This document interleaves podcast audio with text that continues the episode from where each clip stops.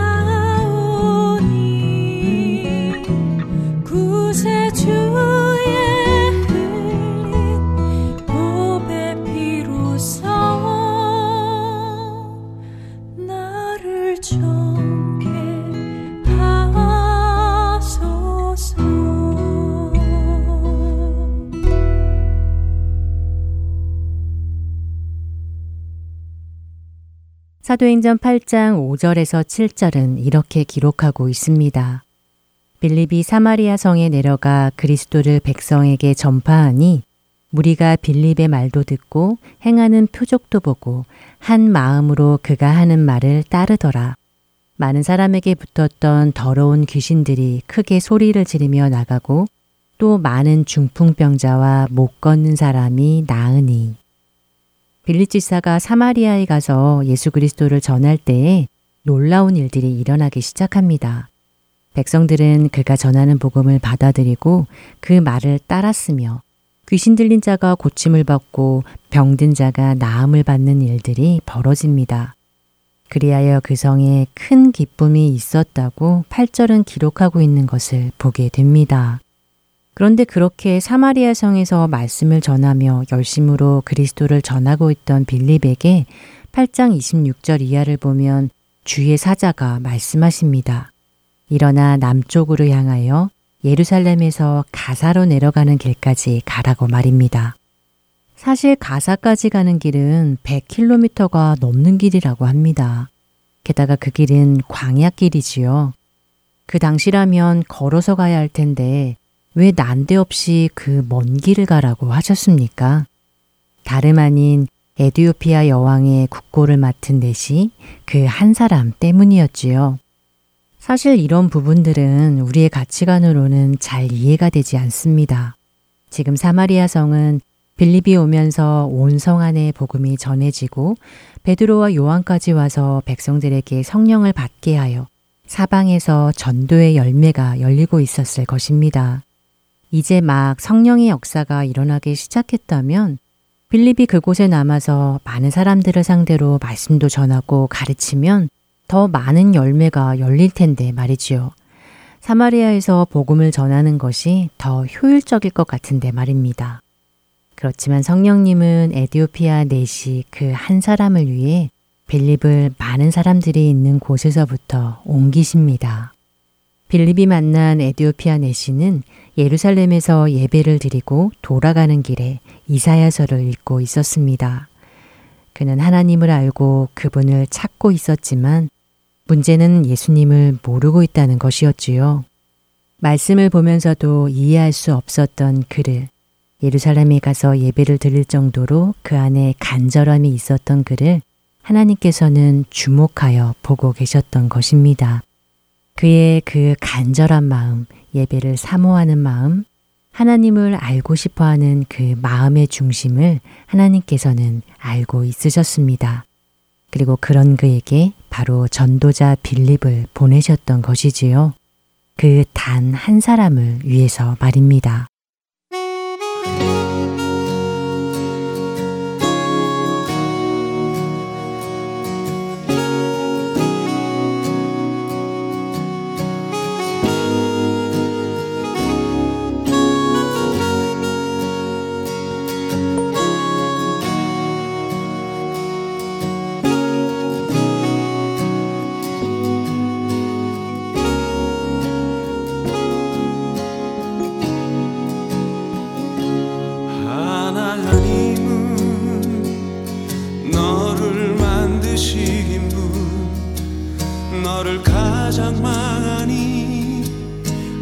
계시며 하나님은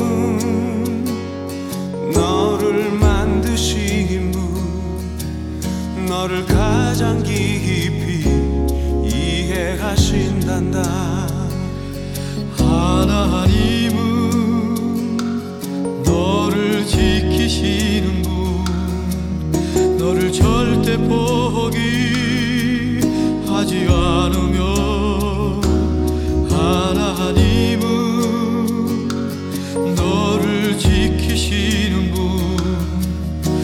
쉬지 않고 지켜보신단다. 그의 생각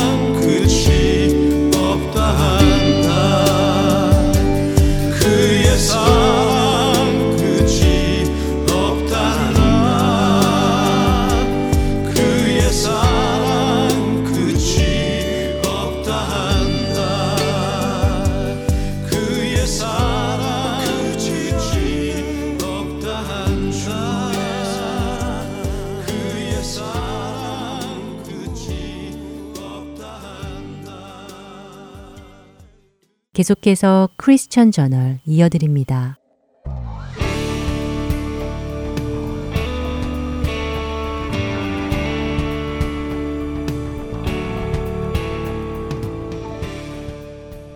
여러분 안녕하십니까?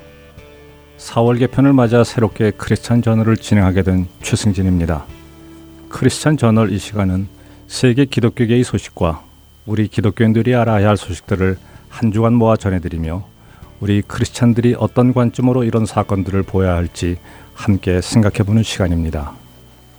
먼저 뉴스를 전해드리겠습니다. 첫 번째 소식입니다. 얼마 전 개봉을 한 디즈니사의 영화 미녀와 야수의 동성애 코드가 담겨 있다고 해서 미국 보수단체들이 우려하고 있다는 소식입니다. 디즈니의 실사 영화 미녀와 야수에는 디즈니 최초의 동성애자 캐릭터인 르푸라는 인물이 등장합니다. 영화 주인공 중에 한 명인 게스톤의 오른팔 역할로 등장하는 르푸에 대해 영화를 제작한 빌 콘돈 감독은 르푸는 게스톤의 모든 것을 연모하며 게스톤에게 키스를 하고 싶어 하고 자신의 그러한 행동에 대해 혼란스러워하는 전형적인 게이 캐릭터라고 밝혔습니다. 미국 보수단체 중 하나인 미국 가정협의회 AFA는 최근 디즈니의 동성애 캐릭터는 아이들에게 많은 영향을 끼치고 있으며 심각한 결과를 가져올 수 있다고 입장을 밝혔습니다. 또한 미국 엘레바마주 헤나가르시의 드라이브인 극장은 성경의 가르침을 따를 것이라며 미녀와 야수의 상영을 취소하겠다는 뜻을 밝히기도 했습니다. 이런 반응은 미국뿐 아니라 러시아에서도 나타났는데 러시아는 미녀와 야수에 대해 포르노나 폭력적 영화 등이 받는 3등급을 줌으로써 어린이들이 이 영화를 보지 못하도록 조치를 취했습니다. 다음 소식입니다. 엄마와 아들이 나란히 성전환 수술을 하여 모자지간에서 부녀지간으로 바뀐 사례가 발생하였습니다. 뉴욕 포스트는 엄마인 에리카 메리슨은 아빠인 에릭 메리슨으로 아들 코리 메리슨은 딸로 성전환하였다고 지난 15일 보도했습니다. 다섯 명의 자녀를 두고 결혼 생활을 하던 에리카 메리슨의 가정에서 유일한 아들이었던 코리 메리슨은 11살 때 재즈 제닝스라는 트랜스젠더 소녀의 다큐멘터리를 보고 자신의 성 정체성도 여성이라고 밝혔습니다. 그리고 그 후로 성전환 전문 병원을 찾아 치료를 받고 수술을 받게 되었습니다. 아들의 성전환 수술에 영감을 받은 엄마 에리카 역시 자신이 여성으로 살기 위해 노력해왔지만 한 번도 제대로 된 적이 없었다며 남자로 성전환 수술을 하게 된 것입니다. 이에 대해 에리카의 남편이며 코리의 아버지는 여성으로서 사랑했던 아내가 성전환 수술을 받아 남자가 되었지만 나는 지금도 여전히 그 사람을 사랑한다고 밝혔습니다. 마지막 소식입니다. 국제 구호단체인 사마리탄스 포스가 최근 남수단 반군에 의해 납치되었던 직원 8명이 석방되었다고 발표했습니다. 사마리탄 포스는 직원 모두 무사히 석방된 것에 대해 하나님께 감사드린다며 몸값 여부는 없었고 직원의 무사한 석방을 위해 힘써준 분들께 감사한다고 전했습니다. 남수단 반군은 납치와 관련된 일체 언급을 피하며 반군이 납치와 연계되었다는 것은 정부의 거짓말이라고 주장하고 있습니다. 그러나 반군의 이런 주장과는 달리 납치되었던 8명은 남수단 정부군과 반군과의 물리적 충돌 후 구출된 것으로 알려졌습니다. 현재까지 납치범들의 확실한 신원은 확인되지 않은 상태입니다. 사마리탄 퍼스는 기근이 심각한 남수단에 식량 지원을 해주는 구호단체입니다. 뉴스를 마치겠습니다.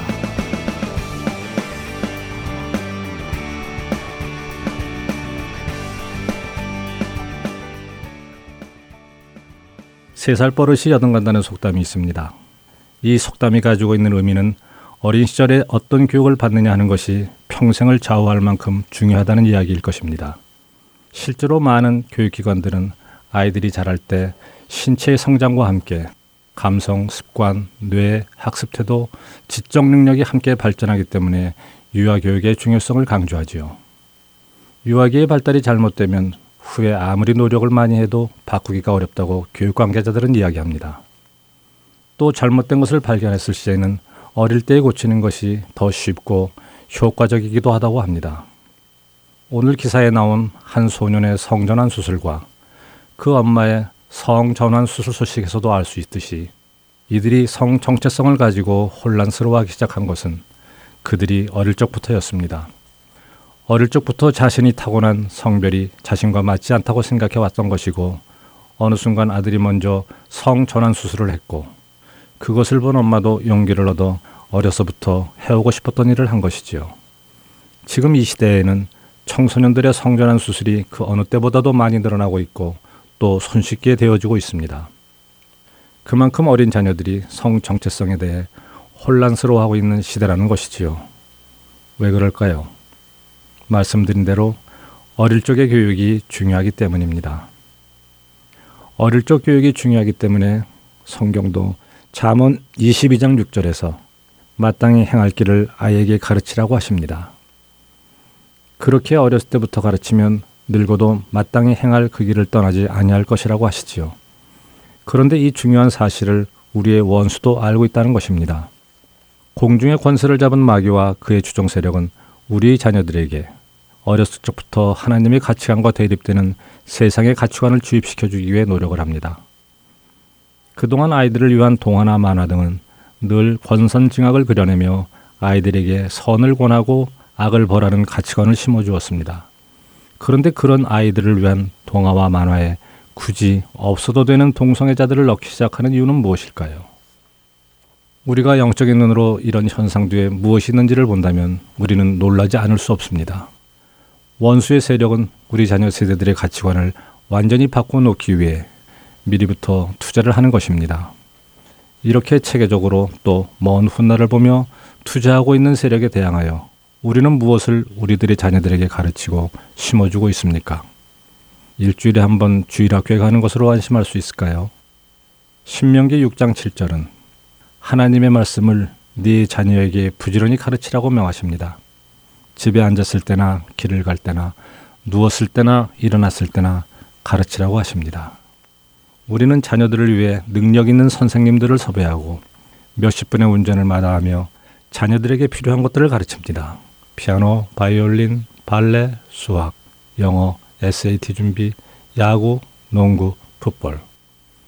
그러나 우리는 우리 자녀들에게 영원한 생명을 줄 하나님의 말씀을 가르치기 위해 얼마나 노력을 하고 있습니까? 이런 상황에서 아이들이 거룩한 하나님의 자녀로 자라지 못하고 성경의 가치관을 가지고 자라지 못하는 것은 너무도 당연한 결과가 아니겠습니까? 이렇게 자라난 우리 아이들이 대학생이 되고도 교회를 떠나지 않고 신앙을 떠나지 않는다면 그것이 오히려 더 이상한 것 아니겠습니까? 누가 우리의 자녀들을 구원에 이르도록 인도하겠습니까? 먼저 구원받은 우리들이 해야 할 일이 아니겠습니까? 그렇기 위해서는 우리가 먼저 변해야 할 것입니다. 우리가 먼저 그 중요성을 깊이 깨달아야 할 것입니다. 여러분의 자녀들에게 부지런히 가르치십시오. 여러분은 집에 있을 때나 길을 갈 때나 잠자리에 들 때나 아침에 일어날 때나 이것에 대하여 항상 이야기하십시오. 현대인의 성경으로 읽어드린 신명기 6장 7절의 말씀입니다. 크리스찬 저널 마치겠습니다.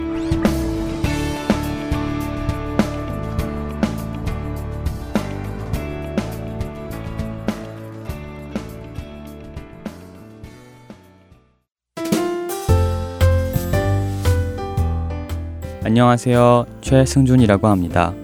3개월 혹은 6개월마다 새로운 방송들이 여러분을 찾아가는데요. 지난 방송을 다시 듣고 싶어 하시는 분들이 많이 계시더라고요. 그런 분들을 위해 제가 그 방법을 말씀해 드리겠습니다. 홈페이지 www.heartandsoul.org로 접속하셔서 특별 방송을 클릭하시면 됩니다. 또한 CD로 듣고 싶으신 분들은 사무실로 전화해 주시면 원하시는 방송을 CD에 담아 보내드리도록 하겠습니다. 전화하실 사무실 전화번호는 602-866-8999입니다.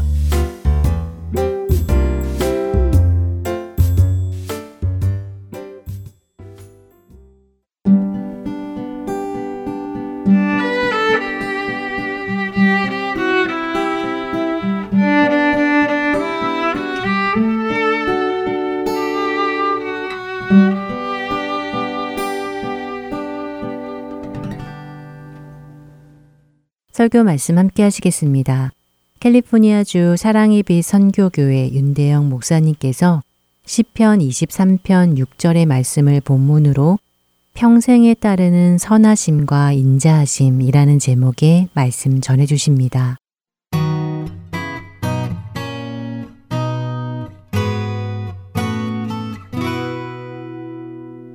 여러분 한 주간 잘 지내셨습니까? 네, 옆에 분과 인사하자. 잘 지내셨습니까? 라고 한번 인사해 보겠습니다. 제가 여러분에게 질문 하나 드릴게요. 어, 여러분은 여러분의 삶에, 여러분의 미래에 어떤 일이 있기를 기대하십니까? 여러분은 다음 주 한 주간 어떤 좋은 일이 있기를 기대하십니까? 아니면 여러분들은 앞으로 인생에 어떤 좋은 일이 일어날 것이라는 확신과 기대를 가지고 여러분 살고 계십니까? 어, 이 질문은 어, 여러분 우리가 가볍게 생각해서는 안 되는 질문입니다. 솔직하고 진지하게 한번 해봐야 되는 질문입니다. 이 질문 앞에 많은 분들은 아, 저는 내일이 기대가 됩니다. 앞날이 확신 가운데 너무나 기대가 됩니다라고 답변하시는 분도 있고 더 이상 안 좋은 일만 일어나지 않았으면 좋겠어요 라고 얘기하시는 분들도 있습니다. 근데 이 질문에 대한 우리의 믿음의 답변은 같아야 됩니다. 저는 내일이 기대가 됩니다. 저는 내일이 오늘보다 더 행복한 영적인 은혜가 임하게 될 줄 믿습니다. 이 고백이 우리의 고백이 되어야 됩니다. 그 이유는 하나님께서는 저와 여러분이 어제보다 오늘 더 행복하기를 원하십니다. 하나님은 저와 여러분이 오늘보다 내일 더 은혜의 풍성함을 누리며 살기를 주님은 원하십니다. 그러기에 오늘 읽었던 시편 23편 6절의 말씀은 너무나 우리에게 중요한 말씀으로 다가옵니다. 6절의 말씀은 우리가 살면서 날마다 날마다 주님 앞에 고백하고 또 불러야 될 노래입니다. 6절의 말씀을 제가 다시 한번 읽어보겠습니다. 내 평생의 선하심과 인자하심이 반드시 나를 따르리니 내가 여호와의 집에 영원히 살리로다. 이 6절의 고백이 나오기 전까지 다윗은 시편 23편의 1절부터 5절 내 삶에 역사하셨던 목자 되신 하나님의 손길을 기억하고 되새기면서 그는 말하고 있습니다. 여호와는 나의 목자시니 그 누구도 아닌 내게 부족함이 없었습니다. 그가 나를 푸른 초장과 쉴만한 물가에 어떤 적에 대한 두려움도 없이 안전하게 편하게 눕게 하셨습니다. 내가 지치고 쓰러질 때마다 내게 다가오셔서 내 영혼과 마음을 어루만져 주시며 나를 소생케 주셨습니다. 내가 무엇이 무섭고 두려움이 다가올 때마다 나와 함께 하시며 내 두려움의 문제를 해결하여 주셨습니다. 그는 강권하여서 지팡이로 나를 붙들어 주셨고 막대기로 나의 삶을 인도해 주시고 보호하여 주셨습니다. 그뿐만 아니라 목자 되신 우리 주님은 나를 최고의 손님으로 인정해 주셔서 내게 맛있는 넘치는 상을 차려 주시고 그 자리에 원수가 있는데도 불구하고 내 마음이 요동치 않는 평강의 사람으로 나를 만들어 주셨습니다. 이 고백을 다윗은 이야기하고 있습니다.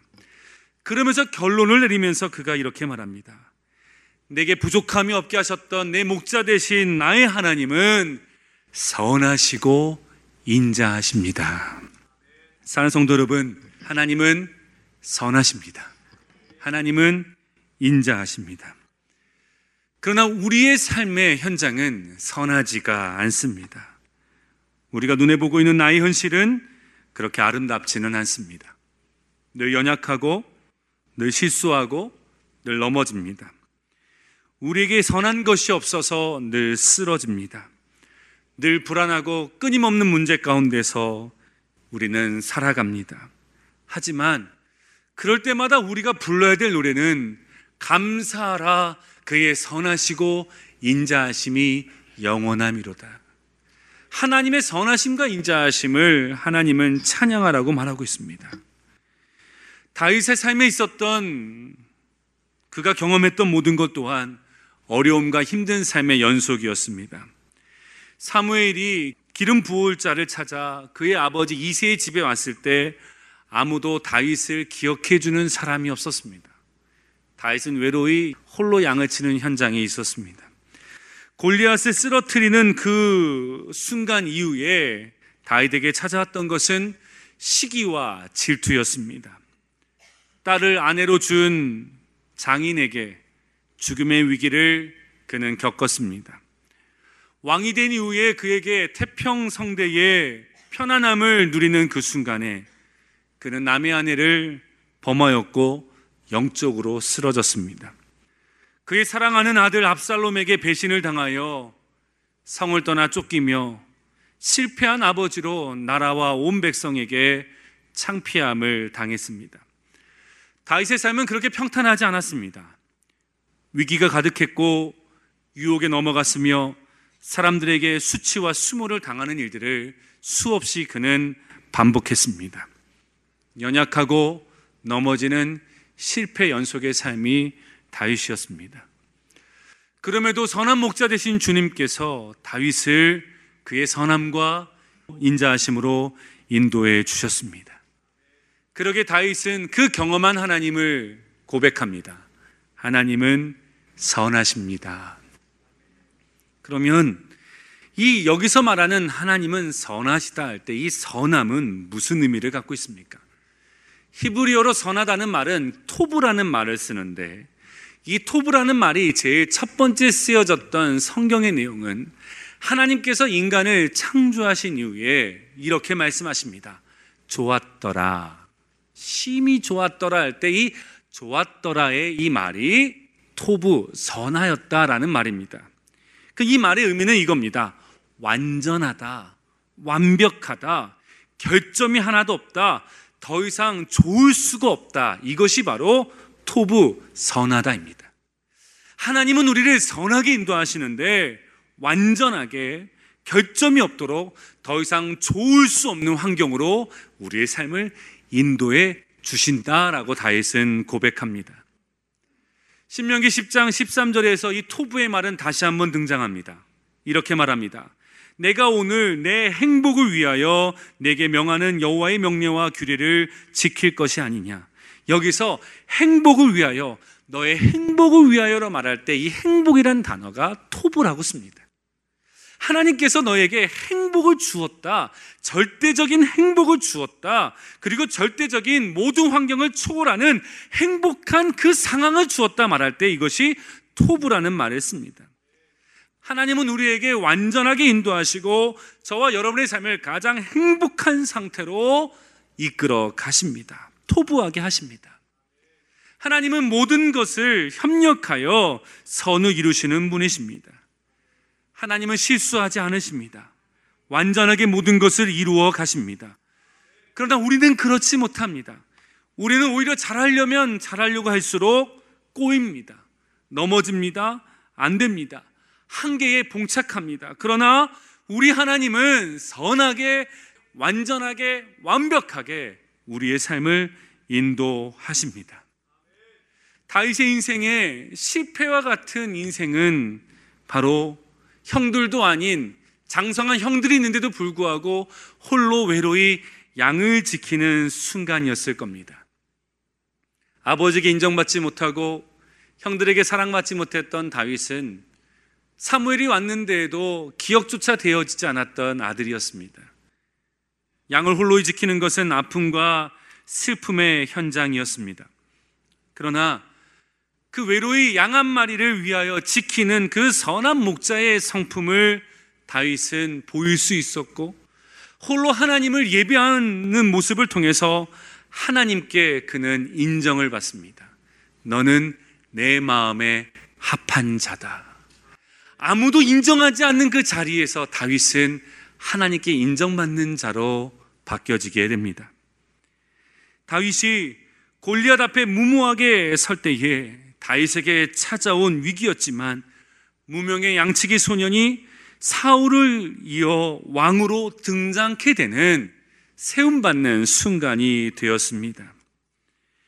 사울의 시기를 받아 그가 도망자의 인생을 수십 년 넘게 행했지만 광야에서 만났던 외롭고 굶주린 상처받은 자들과의 만남을 통해서 그는 그들을 이해할 수 있는 그들을 이끌 수 있는 지도자의 훈련의 과정을 그는 갖게 되었습니다. 모든 것이 다 이루었다고 생각하는 그 평안한 때에 바세바와 그 아들 압살롬의 위기의 가운데 다윗은 가장 영적인 위기와 삶의 위기를 만났지만 그는 그 일을 통해서 나는 불완전하고 하나님밖에 없음을 고백하는 겸손한 사람이 되게 하셨습니다. 우리 인생의 어떠한 연약함도 부끄러움도 하나님의 손을 거치면 모든 것을 주님은 완벽하게 완전하게 바꾸십니다. 그것이 하나님의 선하심입니다. 다윗이 한 것이 아니라 하나님이 이루어 가십니다. 요셉의 인생에서도 형들에게 겪었던 그의 배신과 그로 말미암아 겪었던 고난의 순간을 요셉은 이렇게 이야기합니다. 창세기 50장 20절의 말씀에 당신들은 나를 해하려고 하였으나 하나님은 그것을 선으로 바꾸사 오늘날 같이 많은 백성의 생명을 구원하게 하시려 하셨나니 하나님께서 모든 것을 선하게 바꾸사 내가 겪었던 그 고통이 오히려 많은 백성을 살리는 구원하는 일이 되게 하셨습니다. 하나님의 선하심을 이야기합니다. 하나님은 모든 것을 선으로 바꾸시는 분이십니다. 우리가 이 아무리 연약하고 악하다 하여도 사단이 날뛰며 우리를 넘어뜨리고 쓰러뜨리고자 하여도 그들의 공격이 너무나 세다 하여도 우리의 목자 되신 주님께서는 우리의 그 모든 것들을 최고로 완벽하게 좋았더라 행복의 삶으로 우리를 인도하십니다. 토부하게 하십니다. 하나님은 우리를 그렇게 이끄십니다. 사은 성도 여러분, 하나님은 선하십니다. 여러분의 삶을 인도하신 하나님은 우리를 선하게 이끌어 가십니다. 두 번째로 하나님은 인자하십니다. 다윗은 이야기합니다. 하나님은 인자하시다. 인자하시다는 히브리 말은 헤세드라는 말입니다. 이 헤세드라는 말은 한 단어, 사랑이라는 말로 표현되지 못합니다. 자비와 은혜와 사랑과 국률과 그 모든 것을 포함하고 있는 오직 하나님만이 주실 수 있는 것, 이것을 헤세드라고 말합니다. 헤세드는 그 헤세드를 받는 사람의 조건과 자격이 있지 않습니다. 받을 만해서 받을 만한 조건이 돼서 허락되는 것이 아니라 이 햇세대는 언약에 기초합니다. 하나님께서 약속하셨다는 거예요. 약하고 쓰러지고 넘어지는 저와 여러분을 하나님은 끝까지 무한한 자비와 은혜와 사랑과 국률로 우리를 지키시고 보호하신다 할 때 쓰는 단어가 햇세드입니다. 사랑하는 성도 여러분, 우리가 하나님의 햇세드의 은혜를 받는 것은 우리의 실력과 노력에서 기인한 것이 아닙니다. 우리는 노력할수록 할 수 없다는 것을 알게 되는 연약한 자들입니다. 아무리 뜻을 품고 계획을 하고 준비를 하여도 내 뜻대로 계획대로 준비한 대로 진행되지가 않습니다. 하나님의 인자하심으로 모든 것들이 진행되는 거예요. 다윗의 인생이 그랬습니다. 다윗이 골리앗 앞에 설 때에 골리앗 앞에 선 다윗은 그가 갖고 있는 경험은 곰과 사자를 쫓아내고 물맷돌로 던진 그것밖에 없습니다. 3미터가 되는 그 장정과 싸운다는 것은 곰과 싸운, 싸운다는 건 전혀 다른 차원의 부분입니다. 내가 곰을 쓰러뜨렸다고 해서 골리앗을 쓰러뜨린다는 보장이 되어지지 않습니다. 그가 들었던 것은 갑옷도 아니었고 칼도 아니었습니다. 그냥 늘 손에 들고 있었던 물맷돌이었어요. 골리앗을 쓰러뜨린 것은 다윗이 아니었습니다. 하나님이셨습니다. 하나님의 인자하심으로 다윗은 그 위기를 벗어날 수 있었습니다. 다윗이 바세바를 범하고 나서 1년 동안 자기가 무슨 죄를 지었는지 모르고 막 살 때에도 하나님은 나에게 나올 때까지 1년의 시간을 그는 인내하시며 기다리셨습니다. 이것이 하나님의 인자하심이라는 거예요. 나단 선지자를 보내서 그 죄를 깨닫게 하셨습니다. 그 안에 하나님의 인자하심이 있습니다. 깨달아도 오히려 죄를 드러냈던 나단을 죽일 수 있지만 하나님의 엎드리게 하신 하나님의 인자하심이 있었습니다. 엎드릴 때에 침상을 적시는 회개의 눈물의 기도 가운데 하나님께서 용서하시고 자비를 베풀어 주시며 그를 다시 일으켜 주시고 세워 주신 하나님의 인자하심이 있었습니다. 다윗이 다윗이 될 수 있었던 것은 하나님의 인자하심으로 된 것입니다. 말씀을 연구하고 설교를 준비하면서 하나님께 쓰임 받았던 하나님의 사람들의 그 특징들을 보면 오히려 저는 이런 반문을 하게 됩니다. 아니 왜 하나님은 이런 사람을 쓰세요? 이렇게 시수투성이도 이 정도 많은 사람도 없고 어떻게 이런 사람을 가지고 하나님께서 하나님의 일을 역사하십니까? 싶을 정도의 사람들로 가득합니다. 아브라함도 그랬고 이삭도 그랬고 야곱도 그랬고 모세도 그랬고 다윗도 그랬고 바울도 베드로 모든 자들이 그랬습니다. 그런데 히브리의 말씀에 보면 이렇게 말합니다. 이들이 믿음의 선진들이라고 말합니다. 믿음의 선배들 통해 너희들이 배워야 된다라고 말합니다. 근데 대체 뭘 배우라는 건지 아무리 생각해도 이해가 안 됩니다. 하나님께서 말씀하시고 기다리라고 했는데 그 땅에 기근이 맞아 불순종하고 하나님의 음성을 듣지 않고 애굽으로 내려갔던 아브라함의 인생. 내려가는데 그 아내를 누이라고 속였던 아브라함. 대체 뭘 배우라는 것입니까? 약속의 자녀를 기다리지 못하고 이방 여인 하가를 통해서 이스마를 낳았던 아브라함. 대체 뭘 배우라는 것입니까? 누님은 아버지를 속여 형이라고 이야기해 그 모든 장자권을 빼었던 속이는 자였던 야곱. 대체 그에게 뭘 배우라는 것입니까? 지혜를 자랑해서 온갖 이방 여인들의 왕의 딸을 아내로 삼아 나라의 평안을 이끌었던 그 솔로몬 그의 삶에 대체 무엇을 배우라는 것입니까? 배신 안 한다고 했던 배신했던 베드로 예수를 잡아가두고 교회를 없앴던 사도 바울 대체 무엇을 우리가 그를 통해서 배워야 되는 것입니까? 근데 대체 우리가 본받아야 될 것은 무엇입니까? 우리가 본받아야 될 것은 그런 인생임에도 불구하고 하나님의 인자하심이 있기에 우리는 하나님의 백성으로 살아간다라는 그 믿음을 우리는 배워야 된다는 거예요. 사도 바울이 말합니다. 너는 나를 본받으라. 나를 본받으라 말할 때 사도 바울이 이렇게 말합니다. 나의 나 된 것은 무엇 때문이라고요? 하나님의 은혜 때문이라. 하나님의 인자하심으로 나의 나 된 것을 본받아라. 햇세드로 살아가는 인생, 하나님의 인자하심으로 살아가는 인생, 하나님의 인자하심이 없이는 나는 한 시간도 살 수 없으나라고 주님을 붙잡고 매닫는 그 인생의 삶, 믿음의 삶, 그것을 우리가 본받고 나아가기를 주님은 원하신다는 것입니다. 사랑하는 성도 여러분, 우리가 하나님의 인자하심으로 여기까지 왔습니다. 하나님의 햇세드의 은혜가 있었기 때문에 우리는 오늘도 숨쉬며 지금도 살 수 있게 되었습니다. 예배를 드리는 이 순간에도 하나님의 임자하심이 얼마나 큰지 아십니까? 우리는 예배를 드리며 하나님의 거룩한 임재 가운데 들어가기를 원하며 이야기합니다. 주여, 우리를 거룩한 지성소로 인도하여 주옵소서. 주의 영광을 보기를 원하나이다.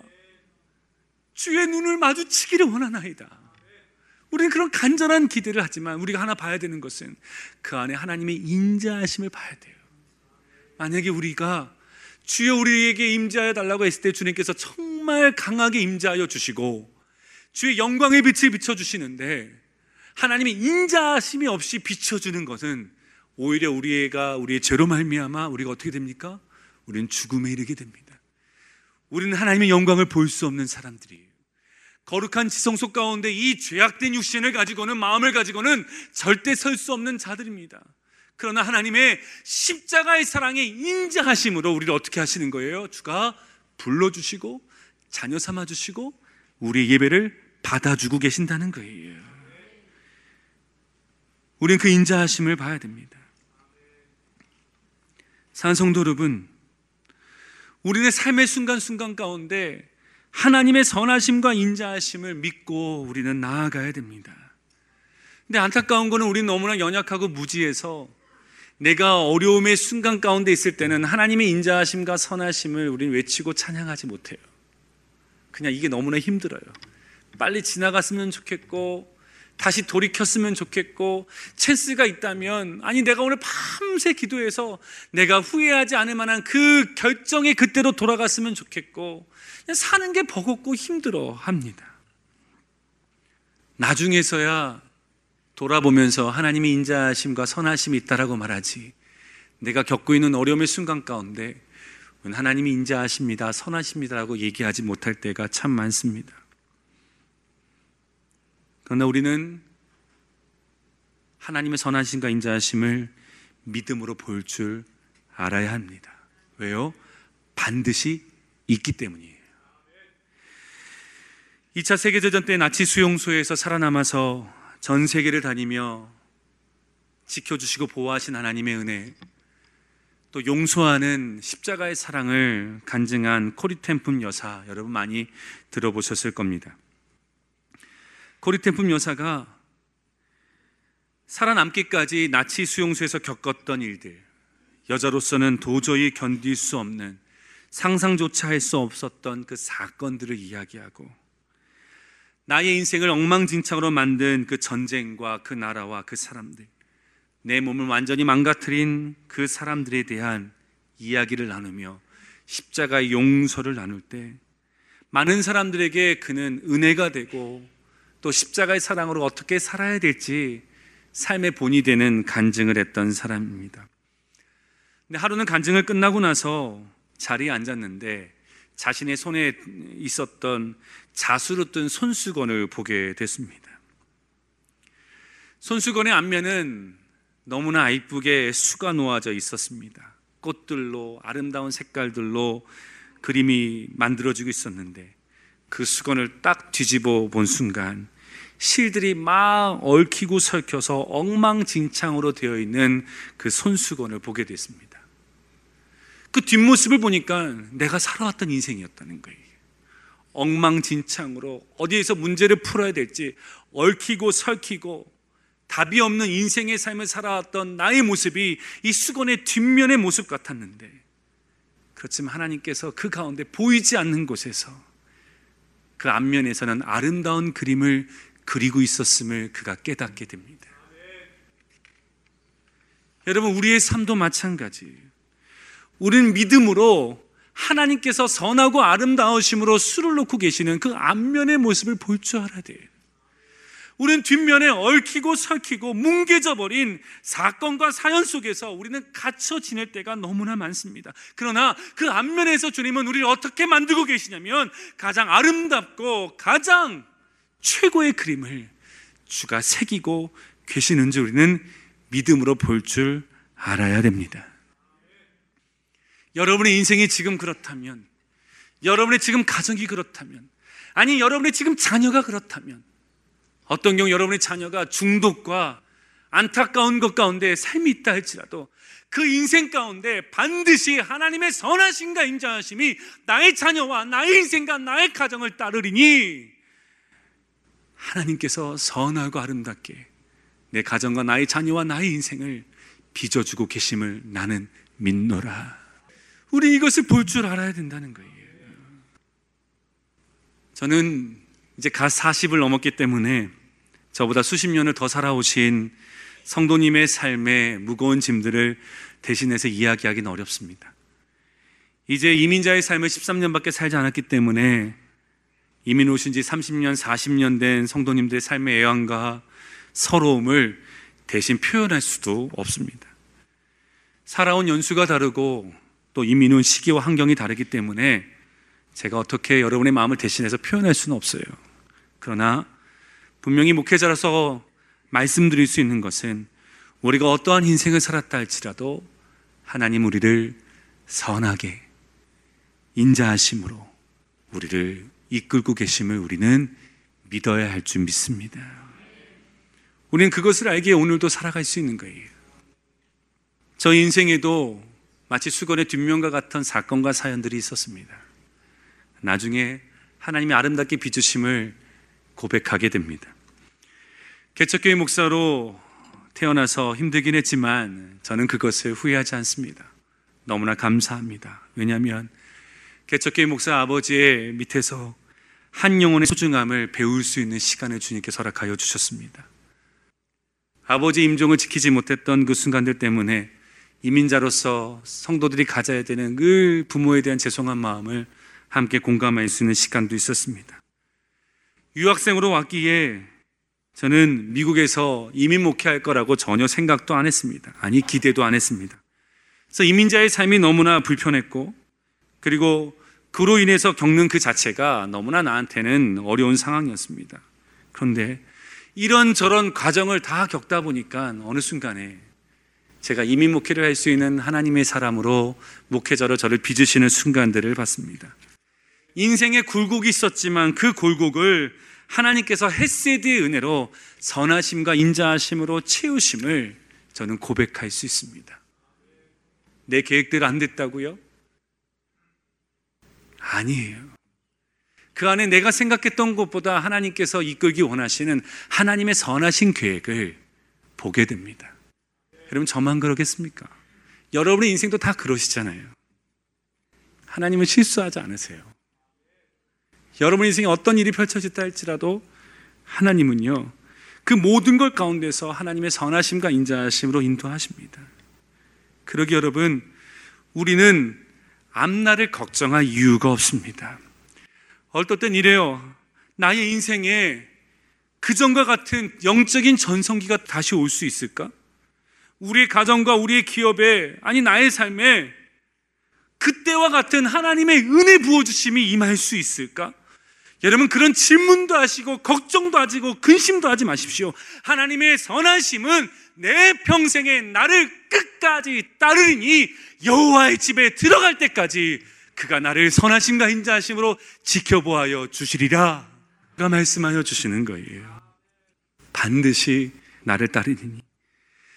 저와 여러분을 따르는 것은 우리의 아빠, 아버지 대신 하나님의 선하심과 인자하심이 반드시, 반드시 나와 함께 하리니 나는 마치 영원한 아버지의 집에 있는 것처럼 나는 살리로다. 그것이 우리 여러분의 삶인 줄 믿습니다. 사는 성도 여러분, 하나님은 우리 인생의 추적자가 되셔서 선하심과 인자하심으로 우리를 인도하시고 반드시 승리케 하십니다. 그러기 믿는 자들은 어떤 문제를 만나도 늘 영적인 배짱이 있어야 되는 거예요. 고난아 와라. 하나님의 능력이 임한다. 힘든 환경과 형편들아 와라. 하나님의 선하심을 보게 된다. 믿음을 가지고 나아가게 되는 저 여러분 되시길 주님의 이름으로 축원합니다. 여러분의 삶에 지금 얽히고 섞인 것은 무엇입니까? 여러분 인생입니까? 영적인 겁니까? 경제적인 겁니까? 신분입니까? 자녀입니까? 부부와의 관계입니까? 무엇입니까? 여러분, 하나님은 반드시 선하게 그리고 인자하심으로 우리 모든 것들을 이끌어 가시는 줄 믿습니다. 그분을 믿으며 그분을 신뢰하며 그분만을 의지하며 살아가는 양된 주의 백성, 목자 되신 주님을 따라가는 주의 백성 되시길 주님의 이름으로 축원합니다.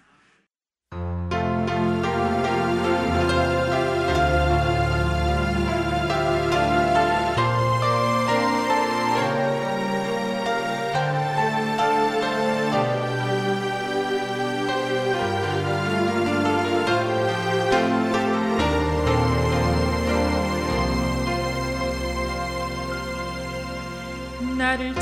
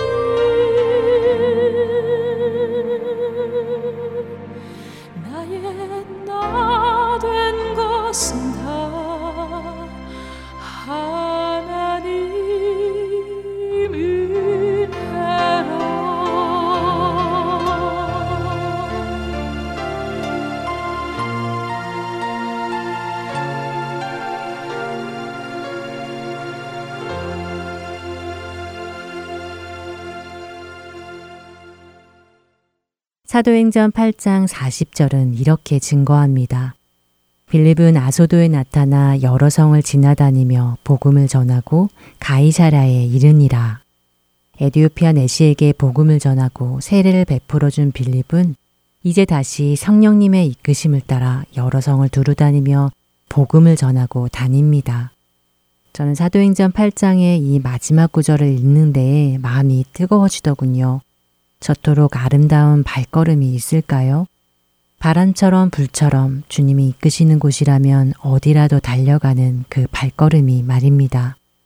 누구 하나 환영하지 않아도 누구 하나 대접해주는 사람 없어도 성령님의 이끄심을 따라가는 그의 발걸음이 얼마나 아름다운지요. 내 생각과 내 계획에 따라 움직이는 삶이 아니라 하나님의 뜻을 따라 그 음성 따라 살아가는 인생. 이 마지막 시대의 빌립처럼 하나님께서 부르실 때 어디든지 달려갈 수 있는 사람이 되고 싶다는 소망이 생깁니다. 오늘 하나님께서는 누군가 한 사람을 주목하여 보고 계실 것입니다. 하나님을 간절히 찾는 사람, 말씀을 사모하는 사람, 하나님의 잃어버린 한 마리의 양, 하나님의 잃어버린 그 한 사람을 주목하여 보고 계실 것입니다. 주님께서 그 사람에게 누구를 보낼까 하실 때에 이사야 선지자가 했던 말처럼 주님, 제가 여기 있나이다. 나를 보내소서 라고 말할 수 있는 우리가 되었으면 좋겠습니다. 주님이 부르실 때 준비되어 있는 우리가 되었으면 좋겠습니다. 그 음성을 들을 수 있는 우리가 되었으면 말입니다.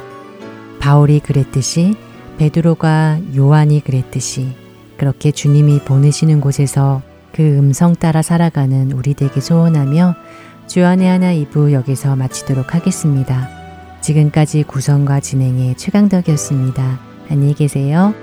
주님 내가 여기 사오니 나를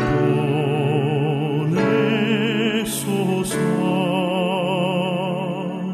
나의 마